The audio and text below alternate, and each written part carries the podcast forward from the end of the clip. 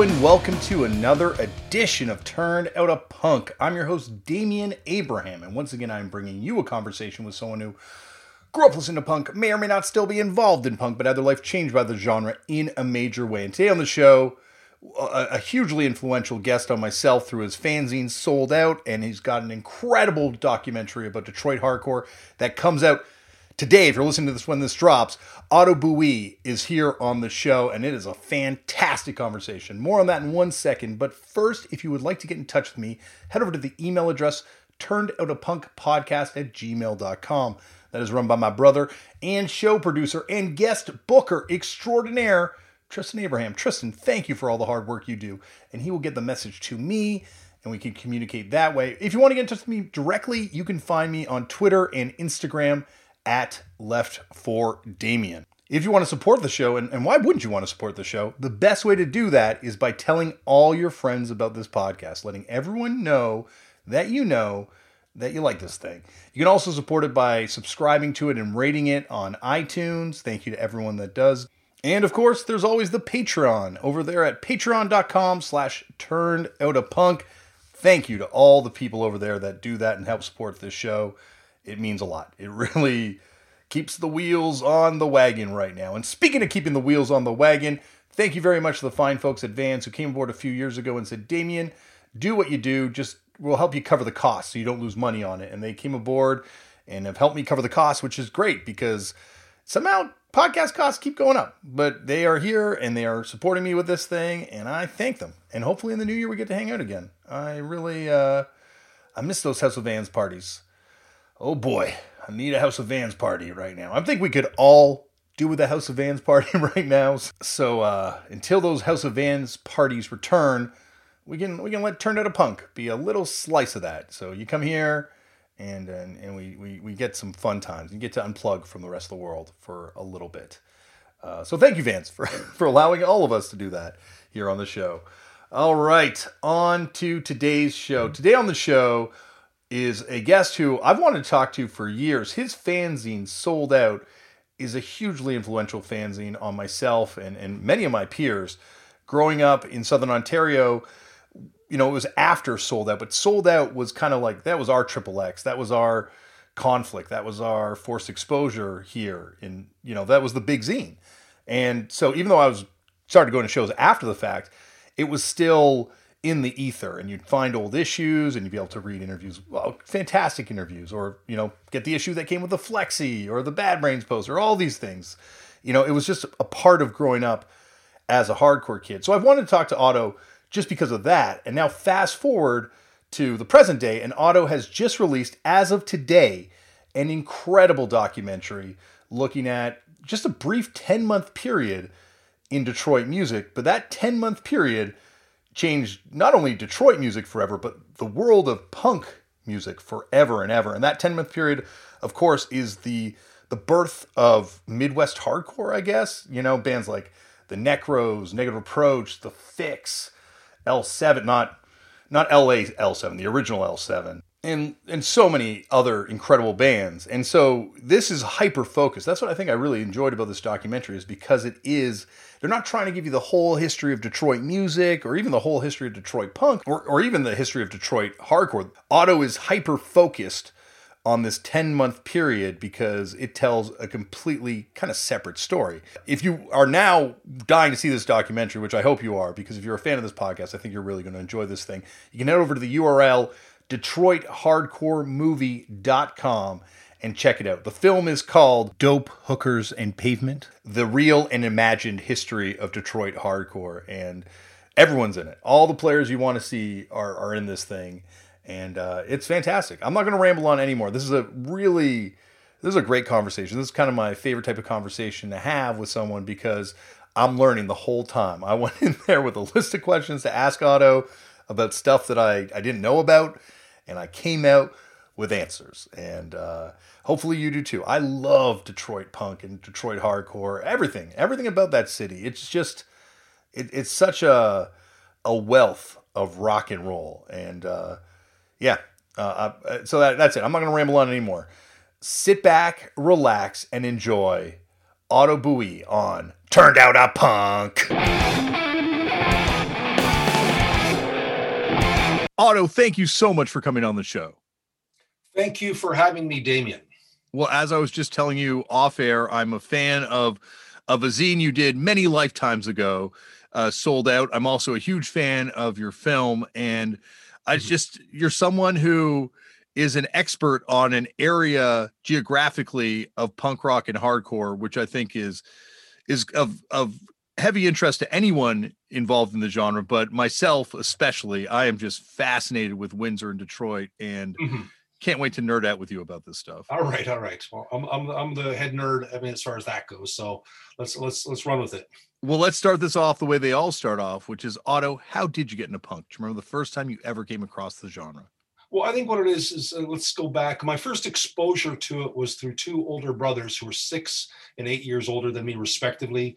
They were not uh, in terms of uh, Detroit, oh, let's we'll say Detroit, we'll say Windsor, but we're all from Windsor, Canada, Ontario, Canada. But they were kind of very steeped in that early Detroit hardcore punk scene circa 1980, 81, 82, 83. Um, and I was like a 11 or 12 year old kid at that point in time. So I kind of witnessed this from afar. Like, why is my brother coming home one day with, uh, you know, wearing a leather jacket? Why does he suddenly have no hair? Why is he wearing uh, engineer boots? And for me, it was kind of, it was kind of, uh, kind of scary. I was 11, 12 year old, but also kind of fascinating um, so that I, I, kind of witnessed. I kind of I, I, just got so used to hearing in the basement discharge or SOA, and and this is from a kid like me who was coming from literally from Queen and Elton John. So it was this sort of this, this radical sort of shift in you know the sort of music I was hearing, sounds I was hearing coming off the turntable. So my exposure was at that point in time, 1980, 81, as a as a witness, sort sort of kind of hiding hiding behind the sofa, just watching what's going on with my two older brothers.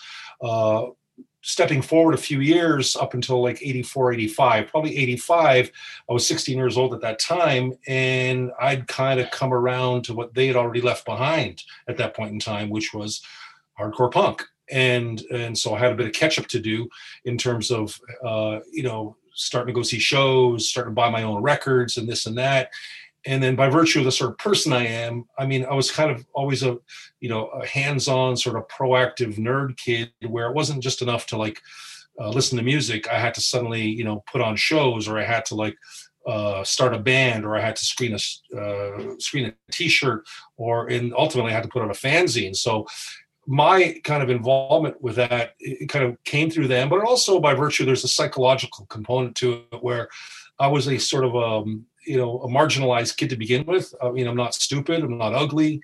Uh, I played travel sports, hockey, baseball, you know, but I just never really kind of found any uh, sort of sense of belonging to any of those things. I was always a bit of a sort of a uh, outlier, a misfit. I mean, I could kind of get along with everybody, but uh, punk rock at that point in time seemed like a natural home for the sort of person I was and punk rock by virtue of or hardcore i'll say punk rock let's say hardcore punk at that point in time was the home to kids who uh, were uh, marginalized were sort of uh, left of center um, in life itself. And it attracts the good and the bad in that way. And I, I sort of like to think that i was one of the good kids in that i was very constructive with my involvement. And then just, you know, I, my active involvement, just to like sort of wrap it up there, goes from probably 19, I would say 85 was my first show, or, or spring of 86. I saw Discharge when they put out their uh, hair metal record in Detroit, uh, Grave New World, which was a rude awakening because I realized what I was a fan of had already passed three, four years earlier. But then um, between 85 and 1991 was my sort of full immersion in this sort of music. And then after that, it kind of disappeared for a very long time. But it was never far from me, though, in terms of uh, what mattered to me and knowledge and whatnot. So that brings us up to like the last few years where I did this project, which kind of brings me full circle. So going back to the very beginning, where did your brothers get into this stuff? Because you know, obviously it's happening in Detroit. You know, I know they're very close, but yeah, it's not like this stuff was being played on the radio or anything. So where did they kind of pick up on this stuff? I think um they picked up, and you know, I'm trying to think. One one brother, Lorenzo, who's a bit older, he was born in 1961. His first uh, exposure to it was seeing a Teenage Head concert in 1980. Oh wow! Uh, that he kind of happened upon because I think my parents had a friend from out of town who was in, and uh, you know, European guy, not by no means cool, but he was always interested in youth culture. And they found out that hey, there's this band called Teenage Head playing punk rock and roll at this bar you know, called Danny's And uh, my brother, underage, went with him and he saw it. And the next day, he was playing road hockey. Couldn't stop talking about it. So that's Lorenzo's side of the story. Uh, my, my other brother, Dennis, was uh, always a bit of a, you know, I think it started like, it's weird because the, the, you know, nobody listened to the Ramones in our house by 1980. Um, the Stooges, of course, not. Um, the Pistols, yes, and and the Clash started kind of coming in. But I think one of the really weird things, if you ever think about um, for kids, like how do you get to the Pistols and the Clash and the Damned and and ultimately to hardcore punk was it was this uh, song on a Queen record, their punk rock song, I think on um, News of the World. I think it's is it called Sheer Heart Attack?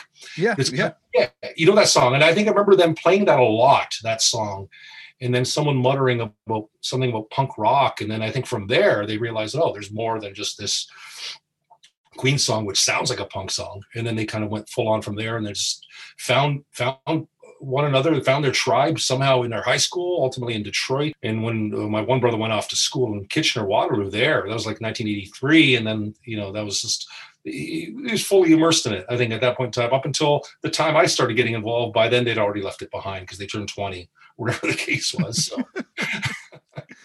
well, you know, as you kind of mentioned in the documentary, it is it's fascinating how it is such a youth orientated kind of uh, kind of music and a lot mm-hmm. of people just naturally almost age out of it after a certain point and it feels like like 84 85 was the natural getting off point for that first wave of of hardcore kids yeah because i think it's it's one of those things that like granted i mean i came i came on board after a lot of these sort of originators had moved on. Mm-hmm. I, I, think in, in, in the film, uh, a couple of people talk about it towards the end. Andy Wendler says from the Necros says, you know, just, there was the size of the box that we'd created by virtue of hardcore ultimately became too small, so we outgrew it.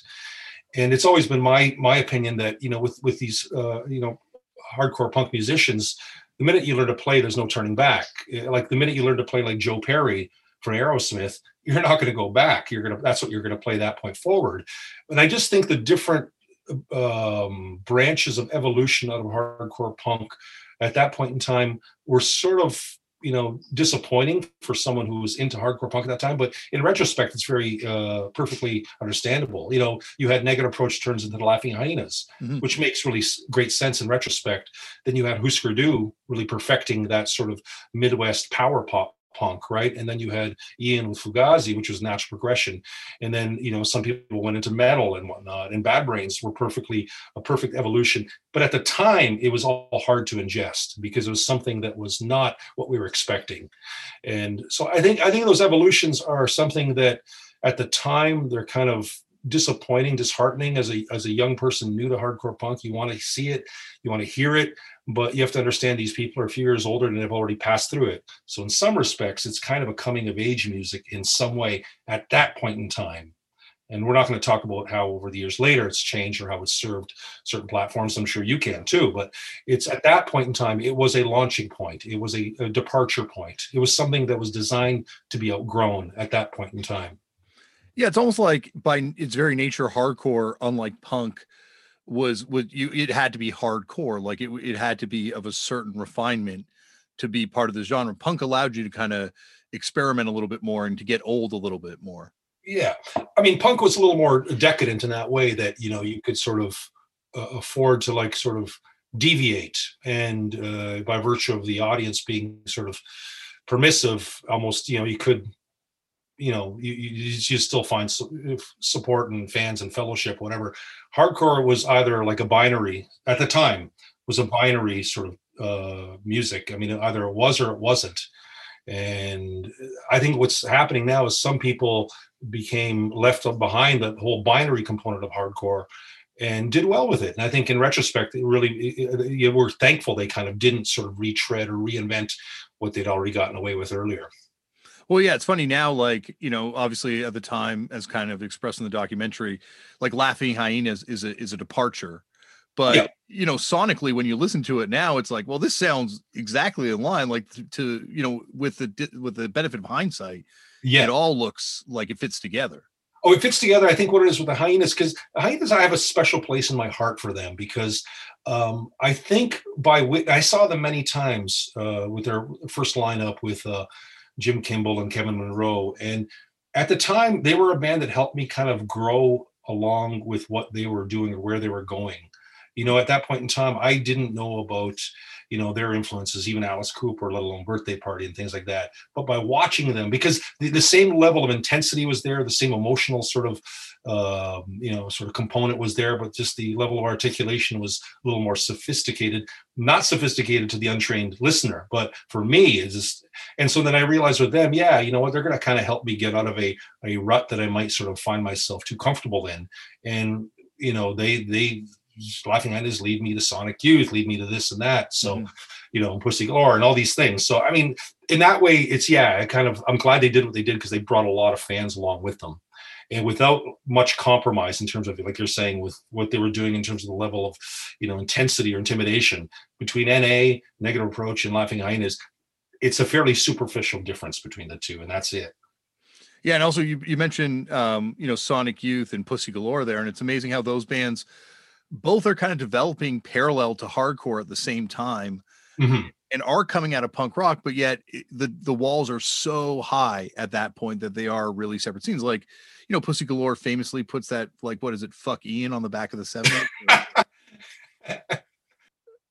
you know like it's it feels so weird how how you're like it's so different mm-hmm. today where it feels a lot more kind of like broken down th- these walls again but at that time it was very important that these divides were there well, I think the divides were. I mean, it kind of we thrived on the divides. Otherwise, you know, if there wasn't if there wasn't a little bit of antagonism between the sort of splintering subgenres of what effect essentially was rock and roll, you know, kind of through the filter of punk rock and roll and then hard. I mean, I bet you any money. I mean, I can't say for a fact that I know from Sonic Youth standpoint. For some of those guys, hardcore was a big part of their upbringing, and they they sort of you know they've evolved beyond that. And I'm certain with Jon Spencer and things like that, it was also possibly a part of his upbringing. For how long, who knows, or how important? I mean, so I think what it is with with those guys, you know, the the, the film deals. If I could just pivot to the film for a second, just in how it ties to what we're talking about here. I wanted to. I mean, virtually English film. And I really only wanted to deal with that period in Detroit during which the mold had been was being set in terms of the, the mold uh, as far as musical mold and the genre was being set.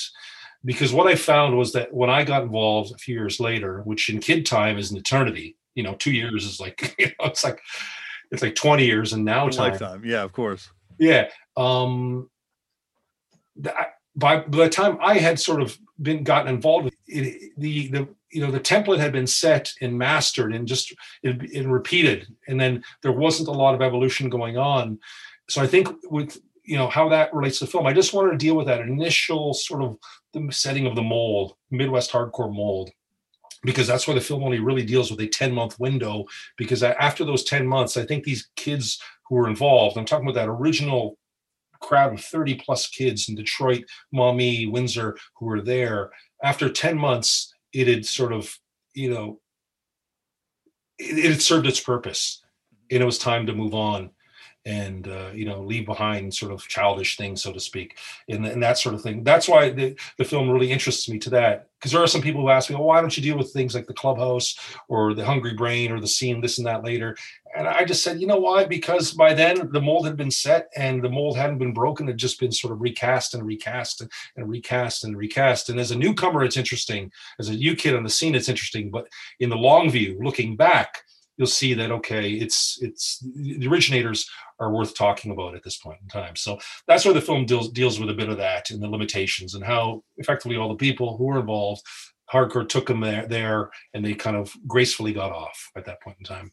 Yeah like notwithstanding you know obviously the stooges mc5 moment earlier and and the white stripes moment way later but like that's the biggest moment like that's the, the that's that 10 months that changes the world of music like those bands those 30 people like uh, you know you go to you go around the world and there's bands that are influenced by that 10 uh-huh. months Oh, I, I, know that. And that's that. That it's, it's a magic little period. And I think you know a couple of people in the film even say that they said it was a magic little sort of you know Andy, like I said, Andy Wendler again. It's called it the, the freezer was an incubator where mm-hmm. everybody was able to do what they wanted. I mean, they're all sort of, you know, inspired by the same things. But in Detroit, yeah, there's that 10 month window, which there wasn't a lot of output. It wasn't terribly prolific, but at the same time, it's sort of so it's almost mythologized and it's sort of inspirational. And there's a component of it too, just beyond the music. It was the whole sort of the you know we talk about do it yourself now. It's just part of our lexicon in 2021 or 2020. Mm-hmm. And but DIY, these are kids that they didn't invent fanzines, they didn't invent putting on your own shows, and they didn't invent putting out your own records. But certainly these these kids at that point in time, we're talking touch and go records, and you know by extension even things like Dischord records um, sort of set the example with how it can be done when nobody's going to help you, nobody's going to pay any attention, nobody's going to cover you, nobody's going to play your records. They just pr- created something for themselves, and I think that's actually the sort of inspirational kind of I hate to call it, but I call it the feel good aspect of the film is that these kids did it because nobody else is going to do it for them, and in doing it, they set a hell of a precedent. You know, I talked off camera like Touch and Go was a huge influence on Sub Pop, right mm-hmm. at the time and we didn't get into it in the film because it's too much to talk about and corey wanted to be a little more sort of modest about it but we take that for granted. And and it ties in with the film dave buick who put out the white stripes first 45s huge fan of what touch and go and Dischord were doing back in that day you know the early 80s so i think there is that resonance there the example that they set the fact that things can be done.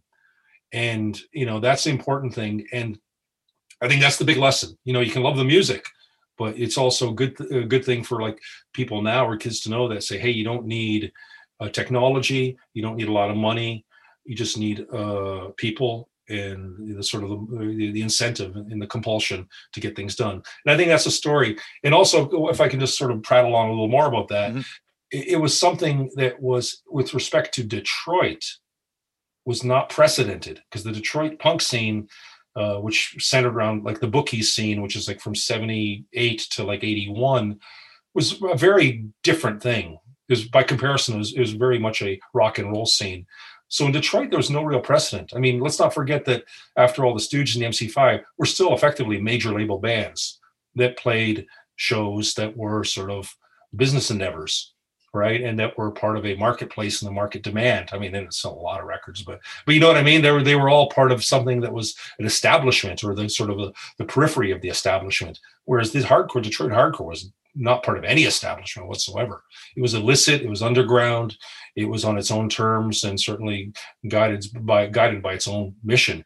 And it took its influences not from anywhere in Detroit, not from the Stooges MC5 or anything like that. But they took their influences from LA and, and uh, what what Dischord was doing in Washington at that time. Mm-hmm. I think you know I'm I'm obsessed. I'm fascinated by that sort of Tremor Records, late '70s, early '80s. You mm-hmm. know, like you're saying, more the the more rock and roll stuff. Yeah, because it is it is like a really prolific scene. Like there's a lot of singles. They're they're impossible to find and they're pretty obscure, but there's a lot of them, right? Like it must have been a big. Oh, scene. there are yeah, Gary, I think it's Gary Reichel uh, from Cinecyde uh, ran that label. I believe I, I could be wrong, but yeah, they put out a lot of stuff. But the fact is, they just ended up being so just you know no by no fault of its own. It ended up just being a regional phenomenon, which is it's interesting because in the film, and I didn't use this in the film because I didn't want to seem negative. When I was talking to Ian MacKaye, Ian MacKaye says, you know, he's a bit of a scholar about punk rock. You know, he knows his stuff. His brain cells are all firing perfectly good, right? And he says, I cannot for the life of me name one Detroit punk band other than the obvious, you know, proto punk bands, right? Yeah. He says, I yeah. cannot name one Detroit punk. And that was the thing with those records. I mean, the Tremor records and all those bands was that they were kind of, you know, you know, read, they were like, you know, it's Detroit, I guess Detroit bands. There's kind of, I don't know, it was you know why it didn't resonate beyond there other than people like you and other people who are scholarly about it and and enjoy it. And i mean i've even enjoyed some of the music now that i've had to listen to it for this film kind of picking some tracks. It's still a great punk rock and roll i call it. I wouldn't call it exclusively punk rock but punk rock and roll. Like did it exist on both sides of the border this scene in the same way the hardcore scene did well, I think what it is is that the hardcore scene. No, I think in w- Windsor was just sort of the um, the host to the um, the evolution of Detroit hardcore. There was no real Windsor hardcore bands circa 1980, 81, 82. Flesh started in like 83, I guess. Is it? What, what's that? Sorry, say that again. Sorry, when did the Flesh Columns get going? Then? Flesh Columns started in like '83. I think they started actually playing, and they were still very young at that time. Mm. Um, and but I think what happened is in Windsor, if you want to talk about Canada, I think Canada, I mean Windsor, but you know, uh, had at that point in time probably the two primary bands were the Spys and the Dry Heaves. They put out 45s, so that that means a lot for a band at that time. But beyond that, there really wasn't much of a scene in Windsor as far as a punk rock scene.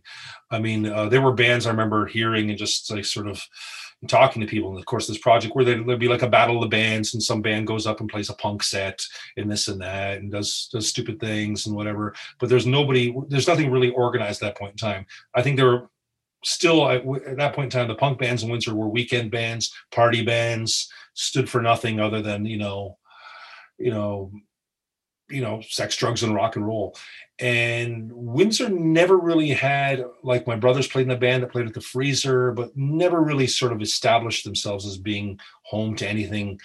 You know, they, they were always pretty much effectively a an annex of Detroit and sort of a, the gun-free suburb of the Detroit punk and hardcore scene.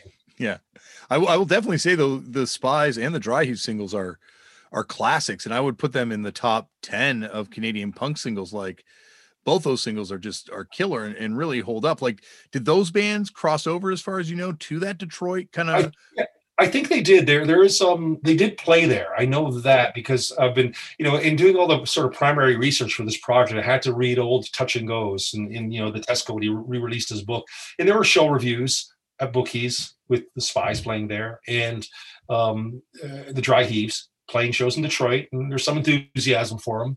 But I think it's one thing I should add about this too, and I, I just totally like you know, um, I might have mentioned this to you before with our email correspondence was that a lot of the notable figures in the Detroit punk scene that talk the bookies, the late '70s scene, were from Windsor, were from Canada. I mean, Dave Hanna, who who played in the Ramrods, the 27, the Boners is a Windsor guy. He's a, just went over there and I guess never came back.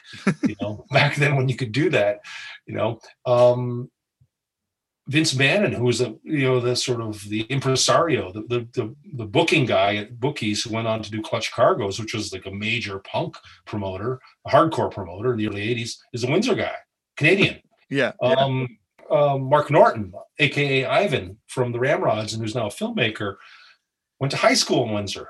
I mean, maybe his dad got a job or a placement here, who knows what. I can't remember, but he said, Yeah, I grew up kind of in Windsor. So it's a weird little sort of pedigree that we have that, you know, you know, Detroit punk and Detroit hardcore owes a lot to Windsor. And Windsor doesn't have much else to be proud of, but, but, but that. And so I think that's kind of fascinating in some way. And the other thing is, I mean, not to be regionalist about it, but I don't think Detroit, I mean, Detroit, I don't think Toronto played a big part of what was going on in Windsor at that no, point in time. No, it really feels like very separate worlds from, you know, the Flyers. You don't really see the bands coming here and playing. Like it feels like Toronto was was so far away compared to Detroit for Windsor. Like, it, why would it be even in the? Why? I mean, geographically, but also I think other than the fact like Teenage Head coming down, I don't see any evidence of like the, you know, the, the diodes playing Windsor or the or the uh, you know Viletones or even stuff like I mean Forgotten Rebels. I, I don't ever remember seeing any evidence of these bands ever. So it's kind of interesting that way that Windsor was sort of independent of the remainder of Canada in its sort of evolution as a as a punk rock sort of you know uh, annex of Detroit. It's interesting, really interesting. I think it always, you know, even when I was going to hardcore shows in the beginning, it felt like it was uh it was still um a kind of a separate world. Like the bands like that were going on there and the scene that was going on there owed a lot more to what was happening in Detroit versus like Toronto, which was super influenced by was what was going on in Buffalo at the time. Really, it's, it's interesting. What, what, what time frame were you talking about? What year? What year sort of window would you say? Because I, I, mean, I, I I have a few sort of things about Toronto that I grew up that I remember. Like you know, the first. Correct me if I'm wrong. With the first sort of wave of hardcore punk or hardcore in Toronto was like Youth, Youth, Youth, Direct Action. Um, am I missing anybody there? Was there anybody who was part of that first? Sort of wave of hardcore in Toronto. Yeah, well, there's like chronic submission too. Would I say like, but you know, um, direct action, sudden impact, right? Sudden, impact as well. You're right, absolutely. Okay.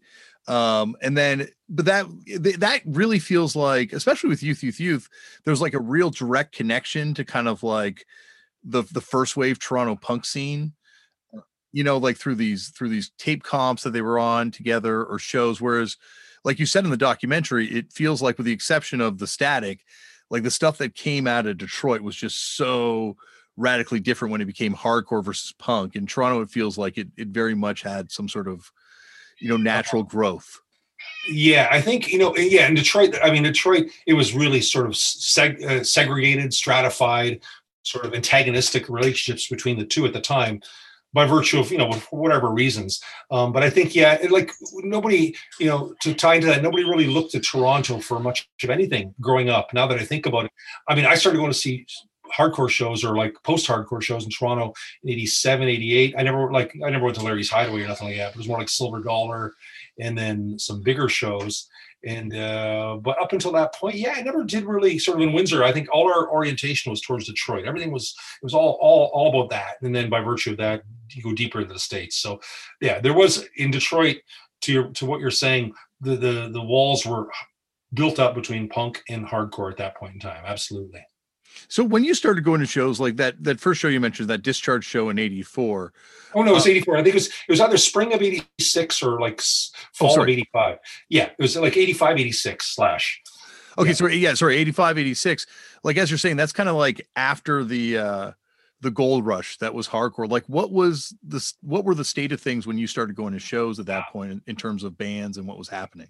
Okay well i think you know talking about like me going as you know as like what i was uh, like a 17 year old kid or 16 or 17 it was fascinating. So like i mean your standards were pretty low as far as being impressed and exciting. Yeah. You know what i mean? It's just like oh there's a lot of kids who look like me kind of here. What's going on? But then also at the same time i noticed all the bands that we went to go see the, the, you know the, the hair was fully grown out the solos were long you know as the necros were already doing their tangled up thing um, I was expecting to see like you know, you know, conquest for death, but no, I show up and they're doing their Montrose or whatever the fuck they're doing at that point in time. And then um, discharge comes on. And I'm thinking, oh, okay, you know what? Hear nothing, see nothing. Forget it. No way. This is just like you know, just totally like glammed out, sort of you know, acrobatic metal, whatever the. Yep. Fuck. And so in that respect, this is kind of like a weird turnoff. In retrospect, I think it's great. I loved it it kind of is kind of a bit of a culture shock. But what was different though at that point in time, the 85, 86, the scene had now been populated for people who were there for all the wrong reasons. I hate to say it, but at that point in time, you know, as far as the people who were going to punk shows, the basket of deplorables was pretty significant, right? and, so, mm-hmm. mm-hmm. and a lot of shitty people, a lot of violence, a lot of the whole white supremacy thing was pretty much unapologetically there um, and at the time i kind of noticed that and and the more i went the more less attractive it became in that way which is why i started doing shows of my own in canada bringing in bands you know you know in 86 87 88 you know some good bands i put on. You know you always when you put on i don't know if you ever put on shows Damian did you ever put on shows growing up or at all or? I did i think i've done three and all uh, all those times i luckily had someone that did most of the heavy lifting and I okay. was just mainly flyer design and, I see, and okay. promotion. Well, for me, the, the rule was always be ready to lose 200 bucks. No yeah, exactly. You're, you're going to lose 200 bucks, right? And you're not going to get laid. You're not going to, you're going to be the first to show up and the last to leave. Yeah. Because everybody, you know, but my thing is like I was saying, the reason I say that is because it, I'd go to these shows in Detroit in 85, 86, 87, and they just got kind of nasty, kind of gross in that they were like, there's a lot of latent violence, a lot of sort of like people that you otherwise would have no business being with. And that's the one thing with hardcore, it tended to attract um, people for all the right reasons and all the wrong reasons. And before I was talking about the deplorables, yeah, because you know the deplorables couldn't function anywhere else in life, but they can get away with it at a punk show or hardcore show, and they'd show up there, and it just became sort of kind of ugly. And this was actually around like the Graystone before it closed in '87, and then some other, you know, some some fucking dog shit club called Blondies, which was like a crossover club. It was like, you know, you know, sort of clubs. I don't know if you're at in Toronto, but you go there and it's sort of securities run by local biker bands who are actually, you know, being efficient in their duties and also selling drugs while they're there. it's just like, yeah, yeah. So, so that was Detroit at that point in time, late 80s. And I just, you know, I just said, okay, I'm going to do my own shows and then it's going to attract, you know, certain type and then that happened. But yeah that was the, that was the whole problem with detroit the post-hardcore. It just became kind of an ugly scene in some ways. So were your brothers like when you said they kind of get out got out of this music what like what were they going to at this point? Like were they into completely different stuff or like was there any it's like let's say 1985 86 right okay? Yeah. I think what is they were like you know like i said they're six and eight years old six and eight years older than me respect you know uh, both of them respectively one of them suddenly at that point in time, you know, this is gravitates towards okay, they go from like uh, Necros, Negative Approach, Dischord bands, then suddenly they discover British punk and they're listening to GBH and Broken Bones, things like that. Mm-hmm. But then suddenly they realize that okay, GBH and Broken Bones, they're going down a path that's been sort of set by Motorhead. So then my brother suddenly, okay, I'm gonna might as well listen to Motorhead at that point in time. And then oh, who else is listening to Motorhead? Oh, Anthrax and Metallica. So then suddenly he kind of follows that whole sort of you know tangent of interest. So he goes from hardcore to like that early you know what, what was it called speed metal thrash metal i can't remember the, the yeah early term. crossover i guess but more more like thrash metal i guess that yeah point. but the early early iteration even before the hardcore bands started getting into it like the suicidals or the Cro-Mags before that there were like exciter was another band he got ex, you know, you know i don't know whether from ottawa or something like that. But those guys were like a natural evolution for one brother dennis out of hardcore. For the other brother it kind of you know whatever maybe he discovered prince or mm-hmm. something you know I mean? yeah. Or he discovered you know sort of girls or sex or something and then sort of it kind of evolved out of that to i mean i can't even remember in what respect. So i mean their evolutions were there and i think their evolutions are, are also like with most people like with myself by virtue of you develop as a person. You get a little more sort of um you know a little more sophisticated in your you know what you can respond to then also this I, I, you know the, the scope of emotions in hardcore was very limited. I mean, primary emotion was anger, right? And then it comes a point in life where okay, there's other emotions that you want to sort of not necessarily explore that you feel. It's not just anger and frustration, and so then you find you you sort of pursue music that might kind of reflect that, I guess, in some ways. Because I, I think, uh, correct me if I'm wrong. Is there another emotion, especially to like the early sort of fledgling hardcore scene, that was sort of explored or mined like I don't remember hearing any hardcore love songs or hardcore songs with sex or something. I guess there's well, there's definitely you know songs. I guess there's you know the the odd song about sex, and I guess there's Trust by Seven Seconds, which I guess is the only hardcore love. I know, but it's so god, it's so benign, and it's so like sort of you know I I, I, I you know it's, I don't want to hear that. I mean that's like sort of like that's not transgressive. That's not sort of you know sort of not trans, trans transcendent. It's not even transgressive. It's neither. Yeah. You know, it's a sort of. But I think you know what it is in that way. But it was all like at that point in time, like hardcore was like guided by a single a scope of emotions were fairly narrow, mm-hmm. And then also the politics were very sort of didactic in the fact that okay, you know, there's a position, and you. It wasn't so much about asking questions, about like sort of dictating answers. So I think what happens when you're young and you kind of grow past that a bit, or you start asking beyond the sort of parameters that you realize there's more cooking out there, and then by virtue, you also you know you kind of you, you there's the off ramp there for some of that as well. But you know, in retrospect, though, you know, it's all perfectly understandable. There's nothing to be sad or sort of sort of uh, uh, regret, resentful or remorseful about because in life you realize that that was just a, sort of a you know hardcore is just that part that served you well at that point in your life. And i think you only kind of come to realize it as you get a little older. He said if it wasn't for that i wouldn't have that that genetic marker in me what i call the hardcore punk rock genetic tribal marker in me that now if somebody looks at me superficial they would never know i have it by talking to me for more than five minutes they might realize okay that was a big part of your life and that's where you come from and that's the key thing as well Oh, definitely. That's why I do this podcast is because I like you're saying, like it's something that stays with people. Um, and I don't I don't know if like, you know, other other short periods of people's lives affect them necessarily in the same way, you know, be it pop culture thing as, as hardcore does. Cause like you're saying, you carry it for life.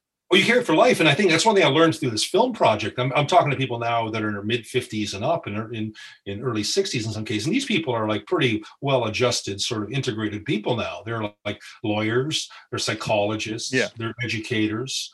You know, all these things are. You know, John Brannon's the exception, and good for that. We need that, right? Yeah. But all these people are fairly well adjusted people. Whereas if you ran into them, you know, in the supermarket, you would never know what they know or where they come from or what they've been coached by in life. But they all, and I found this by, in, through the task of interviewing them, some of them were more dismissive of it to begin with, but some of them were, you know, they all came around to sort of coming to terms acknowledging how big a part of their life this was. And it's not cheap nostalgia. It's not like, oh, good old days, best years of my life. They just said, you know, at that point in time when I could have been trying to getting drunk, trying to get laid, taking drugs, being stupid, riding around in my car, I was doing this. and we were putting out fanzines and we were like going around and you know finding like-minded people like ourselves and building a community. And for a lot of them now they they kind of are very endeared to that point in their life for a very good reason. It's a good school and it's good character development for a lot of people. And it is for me and i'm sure it is for you because we're talking about it right now in a certainly more you know kind of a universal context right and i think that's the one thing about going through that is very important you never you can never sort of in, not never but it's pretty hard to not uh accept that it's a part of your life and how substantial a part of your life it might have been and still is. And that's the fascinating thing about this project, talking to these people. Like, you know, and when I do these, I mean, you do a lot of interviews, Damian. Mm-hmm. I, have done, you know, this project I did almost 70. And almost all these people are like, they start their interviews like, I don't know what I can talk about. I don't know how much I remember. I don't know how much help I can be to you they all start as if they're doing me a favor, which they are. but but by the end of it, I think there's this realization that says, yeah, this is a small part of my life, but it's a huge part. Yeah, a small part of my life in terms of time frame, but it's a huge part of my life in terms of the psychological makeup that it kind of gave me. And I think that's a beautiful thing about it. And that's what this film really kind of you know, it kind of just racks that into focus for me. And it's actually, I, that's, I find kind of the very positive part of the film is that way, is that these, uh, you know, these people kind of are, we're all like good people that are coached by things that were not considered to be good and healthy at the time. It's funny you brought up, you know, John Brannon there because he seems like, you know, you bring up in the in the movie that, you know, from the static to negative approach. Yeah. But even into laughing hyenas and then, you know, to to easy action today yeah. He's the guy that's always there. Like he's the guy who, you know, as much as we're talking about people age out, he's the lifer. And and really he, seems to be that kind of force. He is he he is in some respects uh, rock and roll, Detroit rock and roll. Mm-hmm. I mean, if you think about it, because you know, there's no there's no turning back. I mean, it's not now. There was no turning back 25 years ago for him. But you know, but in, in for all the hardship that he's endured by virtue of his lifestyles and habits and whatnot, he's come out of it as a, a survivor, a very decent person, intact mm-hmm. person, mm-hmm. funny person, generous, gracious person. And I think he's one of these guys that, like, you know, I, I hate to say it, but like, you know, uh, why why do we always talk about Iggy Pop? Why don't we talk about John Brannon too? Right. And that's one thing is for me, it's sort of like, you know, we always talk about the MC5. Why aren't we talking about negative approach? And that's the important thing is that some of these people do represent, there's some aspect, an element of Detroit rock and roll at its most pure kind of essence that a guy like John Brannon embodies fully. And it's almost like he's he's just too real to be you know, to be packaged and sold. I think that's the one thing with him, right?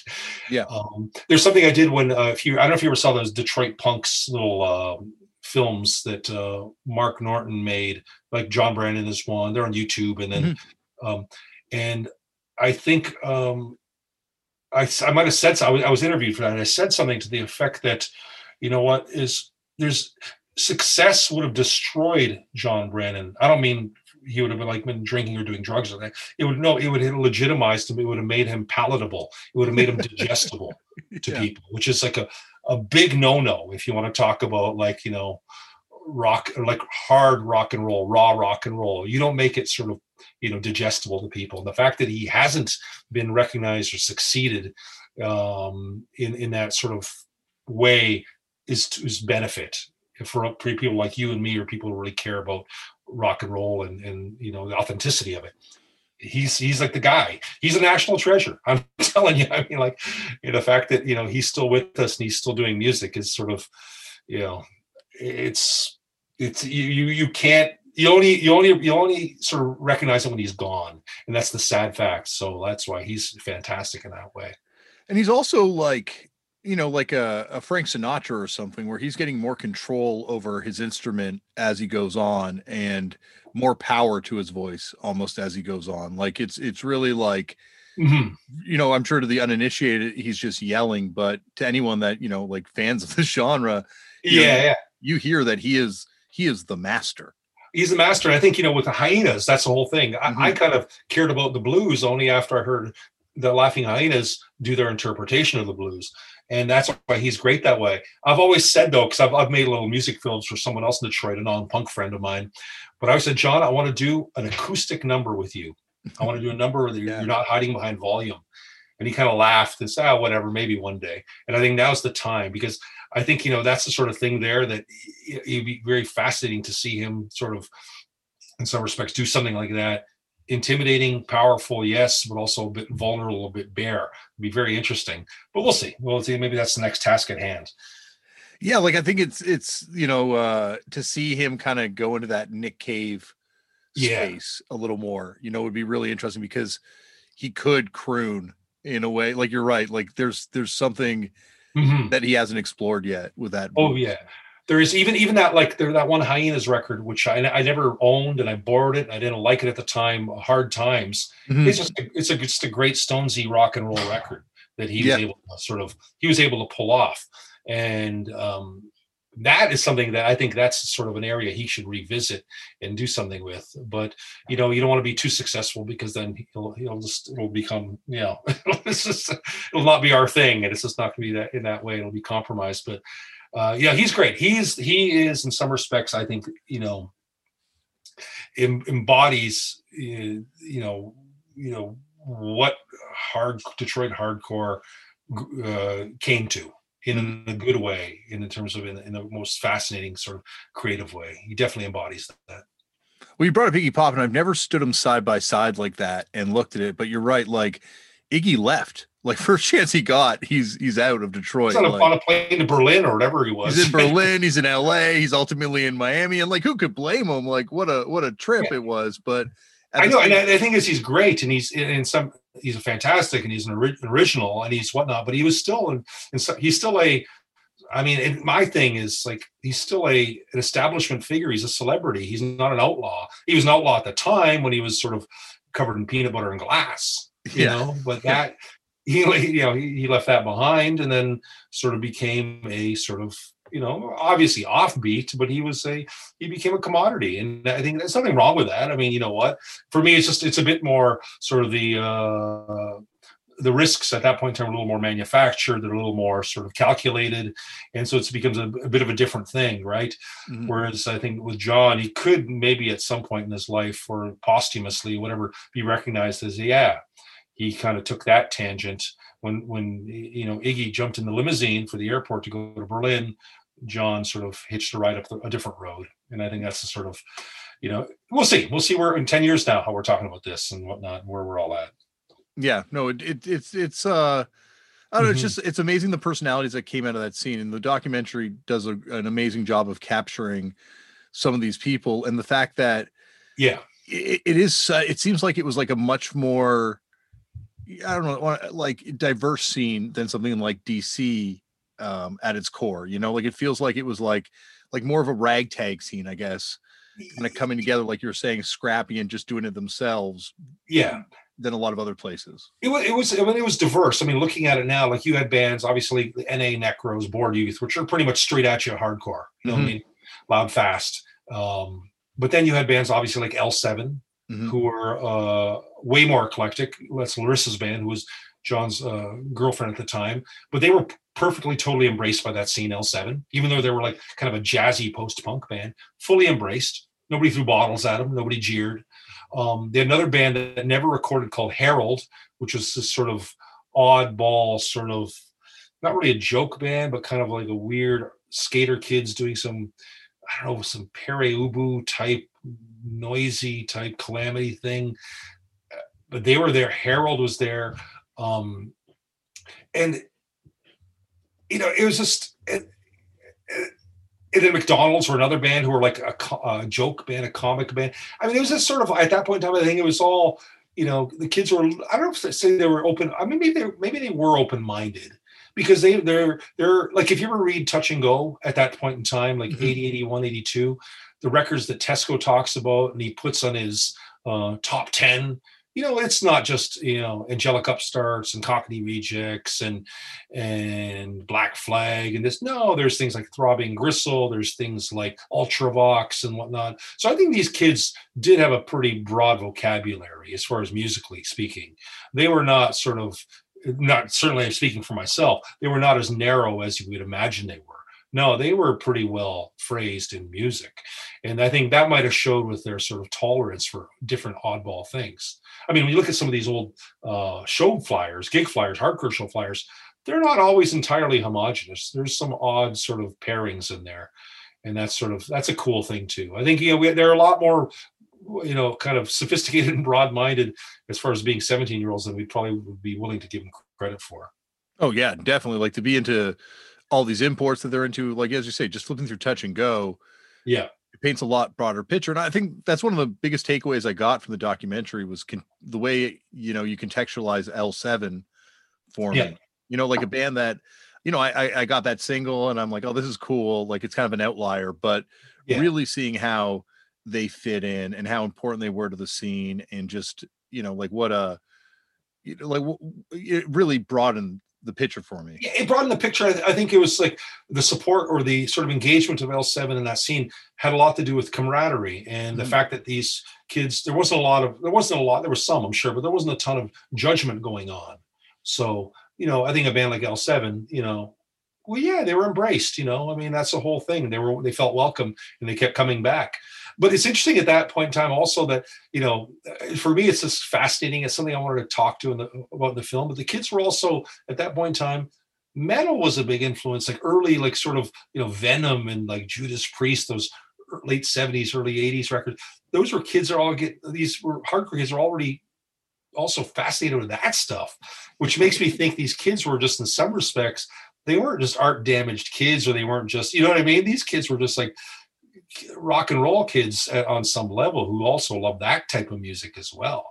You know what I mean? That's kind of that's kind of cool in, in, that way as well. There's not a lot of. I mean, what I'm saying is that with L with L7, they're great and they're welcome, but there's a bit of pretense maybe there, right? Mm-hmm. That you know, but when kids are also like in, getting all excited when Tesco gets excited about a Venom record, there's not a lot of pretense there. You're just like you're a misfit, you're a, you're a weirdo, and that's it. And there's no no you can't explain that away. So I think there's that too as well that goes the, the breadth of influence there, and it's not influence direct, but breadth of sort of what they were kind of, you know, kind of interested in. It's like these are like misfit kids who just love misfit music, and and you know, hardcore punk was their like sort of primary language, but it you know it was the lexicon kind of extended beyond that. That's kind of fascinating too like so going back to when you're getting into shows you know given the fact that you are you know very much in the same way when i started going to shows i felt the same way that i was looking back to the previous time yeah um you know what were some of the bands that you saw that you looked at as being a continuation for that or being something that you're like okay well that's that's more what i've been looking for okay. well i think what it is with um with uh with let's say hyenas we talked about hyenas Hy- hyenas demonstrated a great evolution out of out of structured hardcore without compromising. They were one. Um, I think you know I saw Samhain a few times early on. I think they were an interesting evolution out of the comic book approach of the Misfits mm-hmm. into something a little more brooding, a little more sort of dense. But then that all kind of went to hell soon enough when um, you know with Danzig. I mean, it became silly after a while. Um, at that point in time, I'm trying to think now. I mean, Fugazi, I was there early. I got, you know, recently I found some pictures and I sent them to Ian of, of their first tour, uh, not a tour, but their first road trip. They did shows 1987 before their first EP came out. And they came, came to not Detroit, but up to Flint, Michigan. And I went up to go see them. And they were interesting in that way because I loved Embrace, mm-hmm. that record that came post, you know, the Embrace record after Minor Threat. There was just, um, I thought it was a great step out of hardcore into something, you know, what now is considered like emo, the original uh, sort of the, the basis for emo music, whatever the fuck that is. But Embrace was a great sort of thing, but then when Fugazi came along, I said, they, okay, they did that. They did something even more interesting, discordant, and, and kind of asymmetrical. Um, uh, early on, I remember with the early Seattle grunge things or some bands that came through, like Green River was an interesting band that ended up becoming Mudhoney or something. And they were kind of like odd. At that point in time, I'm still a kid with a t-shirt and a shaved head. Yeah. I'm watching, you know, I'm still watching. I says, this is, I mean, I might not say I, I like it, but I, it's sort of, it's peculiar to me enough to sort of keep me sort of wondering. And I think other bands, I mean, of course, like by 1986, I mean, Bad Brains did I Against I which is like a monumental shift for them, but a fantastic shift. Um, the same thing with something like the, the first Cro-Mags record, The Age of Quarrel. That was just something, okay, you know what? We're still a hardcore band, but you know, we're gonna do something unlike what anybody's done. And they kind of did a great job at that. So I think there was some of those things around 86 was a pivotal year for a lot of bands between, you know, uh, the Hyenas, which were, I think the first record might have come out in 87, the Bad Brains, the Cro-Mags pushing the New York thing to like another level without losing much. Um, and then there's a lot of the like the Seattle band, not Seattle, it's the Minneapolis bands like the Husker Du, the Replacements. You know, those things were kind of interesting as well. So I think and then there's of course the DC bands. I mean, like I did shows, I did shows with Dag Nasty early on, not with Dave Smalley, but with uh, when Peter Cortner sang, and they were they were great because they were still in some respects a a band that was rooted in hardcore punk, but we're no longer a hardcore punk band. But that was okay because they were still good at the time. So I think there are those instances. But if something comes to me from shows I saw, um, yeah, I, I think you know it's weird, but like if if you do you want to talk about the fanzine a bit because this kind of ties in with the fanzine. Yeah, yeah, for sure. Because that's what the thing is. Like I noticed in the fanzine, you're definitely covering, you know, a wide array of bands, but from the sounds of it, it's never. It, it was like you never really found the sound that you had been looking for. Almost. No, and I think what is the fanzine was a sort of vehicle for my growth, which is the one reason I've always never really sort of been a, a entirely big fan of my own fanzine because it represented my sort of uh, a bit of not insecurity but my evolution but my evolution was kind of between here and there but neither place really okay you know i wanted to be suburban voice i wanted to be xxx the east coast ones right but at the same time I want. I was, I was a little bored with the, the, the kind of scope of what they're doing, but even though they were, they seemed like real and legitimate, and authentic to me. So then what happened was I just started getting exposed to more things, and and you know you're growing. You're 19, you're 20. You can put a sentence together now, and I realized, okay, you know what? I'm going to do a fanzine. I got to sort of go beyond what's what's my musical interest and cultural interest. So then, like when you're talking to like, you know, I do a Henry Rollins interview, I barely even talk about Rollins band or mm-hmm. Black mm-hmm. Flag. Yeah. I'm trying to talk, I'm talking about other things. And, and I realized right then and there, says, oh, fuck. I mean, like I'm doing a fanzine, but I've lost interest in my subjects. So I'm starting to like, you know, you know, ask, you know, more sort of different sort of subject matter going towards. And that's what I realized the fanzine represented my evolution as a person. And I think at a point in time where it's just hard, it never really satisfied me fully from a standpoint I was covering or talking about what I wanted. And that's just by virtue of, you know, wow, you're, you're kind of growing up and you're getting smarter and a little more worldly. And I think the fanzine in that way is, is a record of that for me, for good and for bad. I mean, it, it, could have been either one or the other. It could have been a hardcore punk fanzine all the way, or it could have been alternative press or forced exposure. But it's kind of floating somewhere between those, which, you know, I, it just it just left me sort of like not really too entirely satisfied with it. Now looking at it in retrospect, yeah, you know, it's not bad. I mean, maybe I tried a bit too hard to be, you know, more sophisticated or articulate than I was at the time, but you know, it is what it is in that respect. That's why the fanzine, you know, I mentioned earlier off camera that I decided it was over because I realized that uh, uh by issue 10, I really, there wasn't really a lot that kind of intrigued me enough to sort of pursue it to like find out more behind the story behind the story. And so I mm-hmm. realized, okay, I've done this enough. I've, I've satisfied my intellectual curiosity, and I can't just sort of become a punk promoter booster for the sake of being a punk promoter booster. So I let it go, and that's why I think in that respect, uh, it's good as a historical record of what was happening at that point in time. Because keep in mind that was, you know, this is late '80s, going to 1990, I think, when I stopped publishing. At that point in time, you know, um, you know, the music was getting a lot more sort of, uh, you know cosmopolitan. I, I, think you know, like I think one of the last issues I, I, reviewed, Goo from Sonic Youth, and I'm like, it's one of these things. Like I hate to say I like it, but I kind of like this, right? and I realize this is this is uh, you know this is where I'm at, but then I can't really continue doing this if that's that's going to be my sort of area of you know fascination anymore. It's a different thing now. That's I always think you know once you're once you're no longer sort of tied to your past, let it go. And that's what happened with the fanzine. I decided to let it go.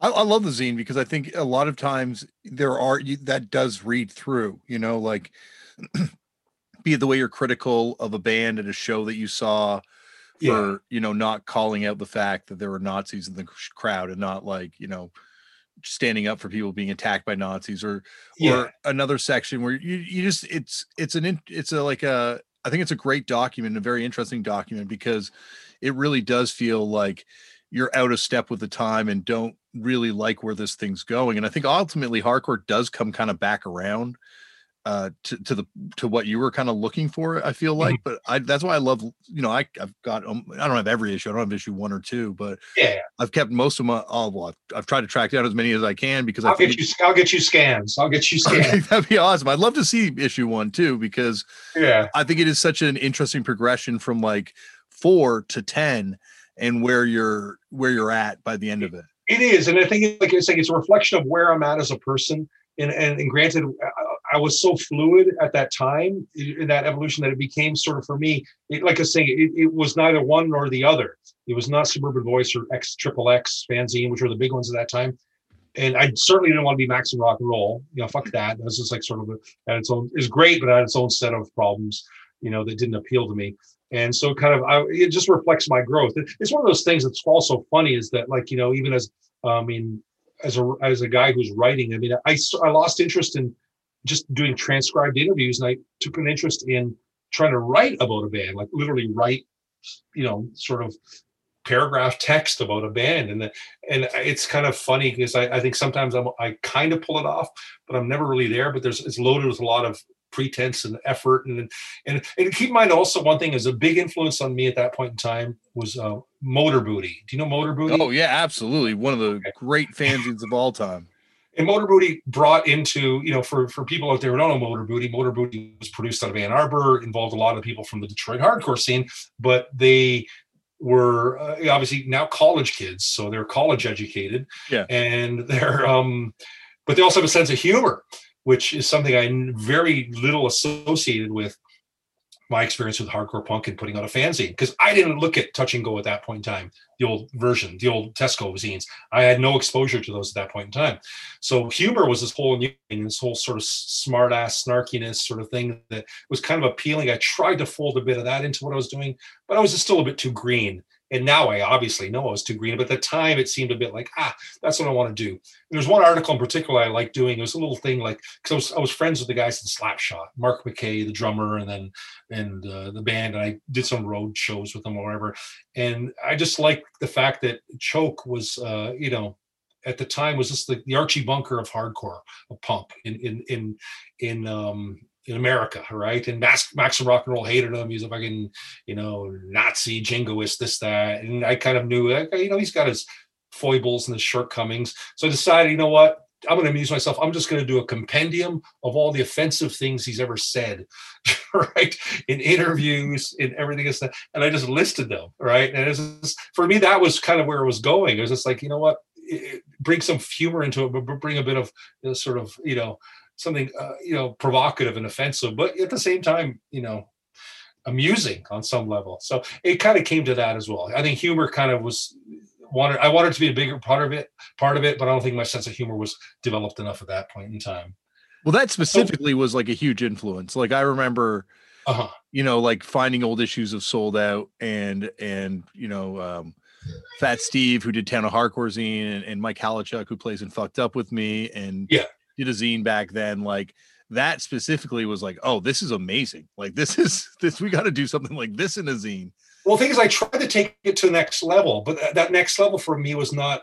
I didn't know what that next level was. Like I was saying earlier, there was that something called alternative press at the time. I don't know if Yeah. it was a big, like larger tabloidy, but it still covered like some punk and post punk and post hardcore. And I, do I want to do that? Do I want to do like forced exposures, a little more college rocky, whatever? I can't remember what it was. And, but the thing is, I never knew what that next platform was at the time, which is why I became I became a bit like sort of amorphous in that way. It's like, ah, what, what am I really at this? By the time like the tenth issue came out, it's just like, ah.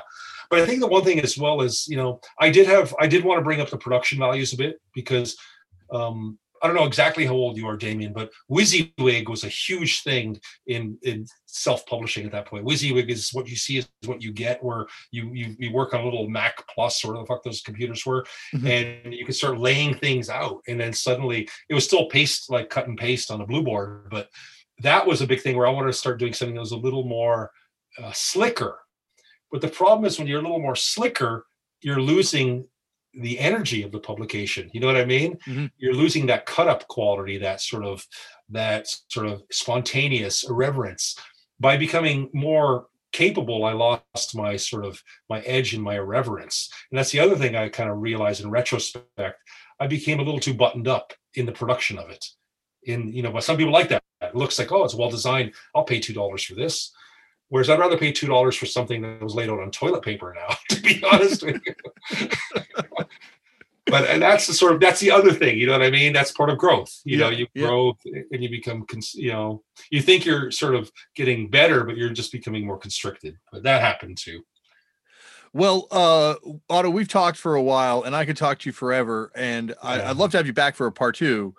But before I let you go, can I can I go through like a bunch of different bands because I'm obsessed with this period of Detroit Absolutely. hardcore that you're getting Ask into.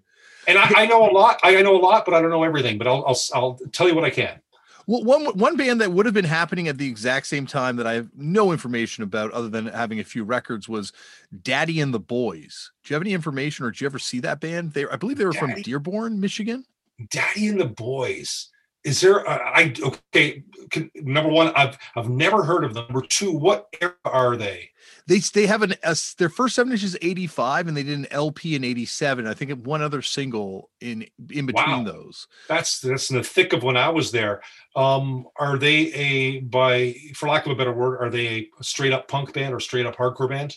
They there's something that I felt would have been harkening back to that first wave of Detroit. Like it feels like they would have not been fans of hardcore and would have been like it's definitely got like a post not Yeah. post hardcore but like you know a, a, a hardcore influence is definitely there but it's certainly what, what, what would you say is a comparable band, like sort of a more like ah, like trying to like um I, just off the top of my head angry samoans maybe but oh, like okay, okay. you know but there's like but maybe even early black flag a little bit but like Wow. more detroit rock and roll and kind of like shittier 80 late 80s production I see. Because there was that, there were a lot of peripheral little scenes that were like, there was something called, a place called Paychecks. There's the Paycheck scene, which had all these bands like, uh, you know, Vertical Pillows, you know, Polish Muslims, okay Daddy and the Boys, maybe very likely, that were sort of like, as hardcore kids, you're so like, your blinders are so rigid that you might not even see what's going on elsewhere. So I think, uh, but that one, okay, you got me on that stumped. Oh for one. No, nothing. I, I got nothing on Daddy and the Boys. Well, this one I, I think you might because I think they did cross over at least very infamously with one show that I've heard about when they Okay. played with Youth of Today, but that's Boom in the Legion of Doom. Oh, Boom and the Legion of Doom, Matt Boom, Battle Creek, Michigan. Fantastic. I was at that show. I was at that show with the, the the the fresh deer carcass. It was fantastic. It was it was something uh you know it was surreal. Yeah. It was, you know, you want to talk about like data, like data, you know, like as an art sort of as a sort of art art action. Like, you know, you want to talk about like, you know, her, you know, who's that Otto Muehl, these these crazy German guys, you know what I mean? Their blood and guts art. That's what that was. It was provocative, it was fantastic. was a kid, you know, uh, youth of today, like I just love the fact that they were uptight and they were, you know, the fact that they didn't, you know, they wouldn't eat that deer suddenly precluded their judgment of what was going on, even though it was roadkill. It's not like, you know, but these these guys, these crackers from like, you know, Battle Creek rolled into town, picked up this roadkill on the way in and turned it into their like set piece. And it was fantastic. At the time, I was a weirdo kid because, you know, and even I was straight edge weirdo kid. And I said, this is amazing.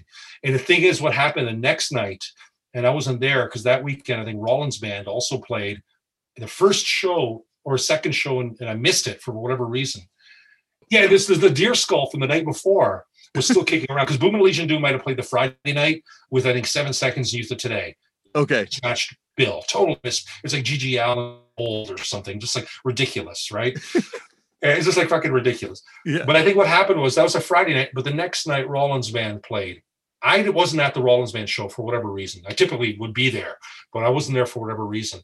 And I guess a friend of mine who saw the show said Henry found the skull. Somehow it turned up. He brought it up on stage in the middle of his set, pulled out an eyeball with a drumstick that was still in the socket of the deer skull, and swallowed it or put it in his mouth or washed it. I don't know if that's all all there true, but the guy who told it to me was 15 years old and couldn't drink. So I mean, maybe he imagined it or he dreamt it later that night. But that's a weird little story from that same weekend. You know, I can probably get you the date for that show because I might even have a flyer for it. That's Boom, Boom. Boom and Legion Doom were, were like the real deal as far as you want to talk about, you know, like punk rock Hicks, like sort of you know flyover country Hicks. They were it, and they had another uh, uh, uh, sort of a, a brother band. I don't know if you know about called Jim Jones and the Kool Aid Kids. Oh, they have an LP, right? I think. I think I think they might have put out an LP. Yeah, they did. They just jumped straight to an LP Okay. somehow. But they were like this early kind of weird. At the time, we didn't really kind of get it, but they were kind of like this weird, like kind of stoner metal. Nothing too, but the lines were not straight in it though. It was just sort of noisy, fucked up shit from people who were just like, you know, just baked or stoned, or. But they were like also from that Western Michigan. You know, the, the they were another kind of fascinating band in that way too. And there's another band in Michigan. Before you go to your next one, Detroit called Slaughterhouse. I don't know if you know anything about That was the next band I was going to go to. That seven inch scares the shit out of me.